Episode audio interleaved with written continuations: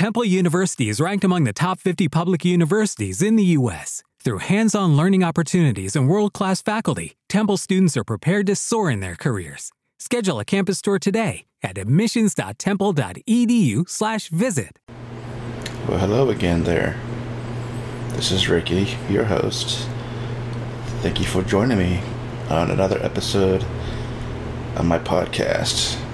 We are the explorers of the paranormal unexplainable.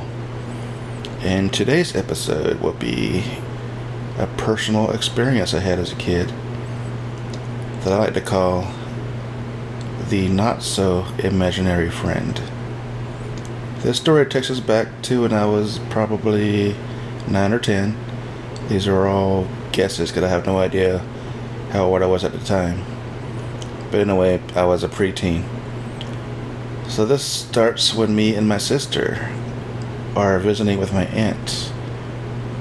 And at the time I have, well, I have two younger cousins, both female. And at the time they were even younger than me. The youngest of the two, being four or five at a time, had an imaginary friend. Just kind of pretend you can see my air quotes. Anyways, we spend the night to visit on a weekend. And when I woke up, I was on the couch sleeping because there was nowhere else for me to sleep. Anyways, I woke up. It's about 1 o'clock in the morning, and I'm in the living room. My aunt and my sister are just getting ready to go to bed. My sister would go to the spare room, and my aunt would go to her room. Anyways, I'm laying there on the couch. It's not pitch black dark, but it's pretty dark. I'm looking up towards the ceiling and that's when I noticed this like fog or like, like a cloud or something kind of floating over me. Of course, that kind of freaks me out. So I roll over and I'm facing the back of the couch. My eyes are closed. And I hear footsteps walking back into the living room. At first, the footsteps walk to the other side of the room. And I'm laying there still, hoping it doesn't notice me.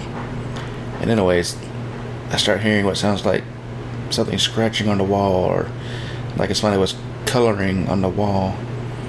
But anyways, after not even a minute of that, the uh, the footsteps they start walking towards me, and the footsteps stop right at the couch where I'm, you know, supposedly sleeping at. I'm laying there terrified. I can feel somebody standing over me. Then I hear this little boy's voice say, "That's my girlfriend."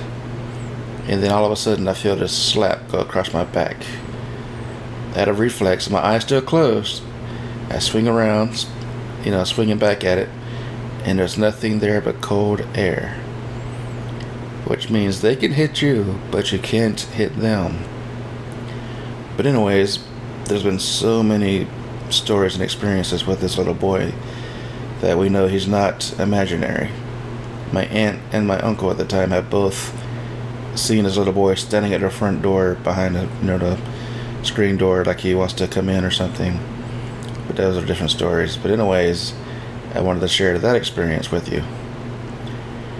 And that's why I want to call this one the not so imaginary friend. Because he definitely wasn't imaginary.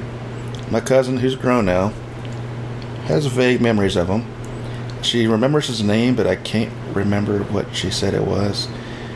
But in any case, he didn't like me being there. He didn't know I was, you know, a cousin or a relative.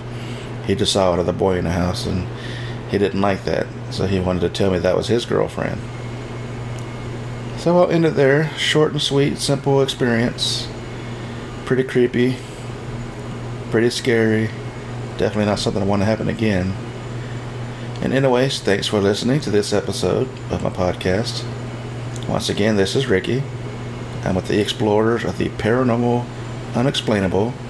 Stay tuned for new episodes up and coming. And like I always say when I end these videos, keep your eyes open, keep your mind open, and continue to explore the unexplainable. Until next time, take it easy.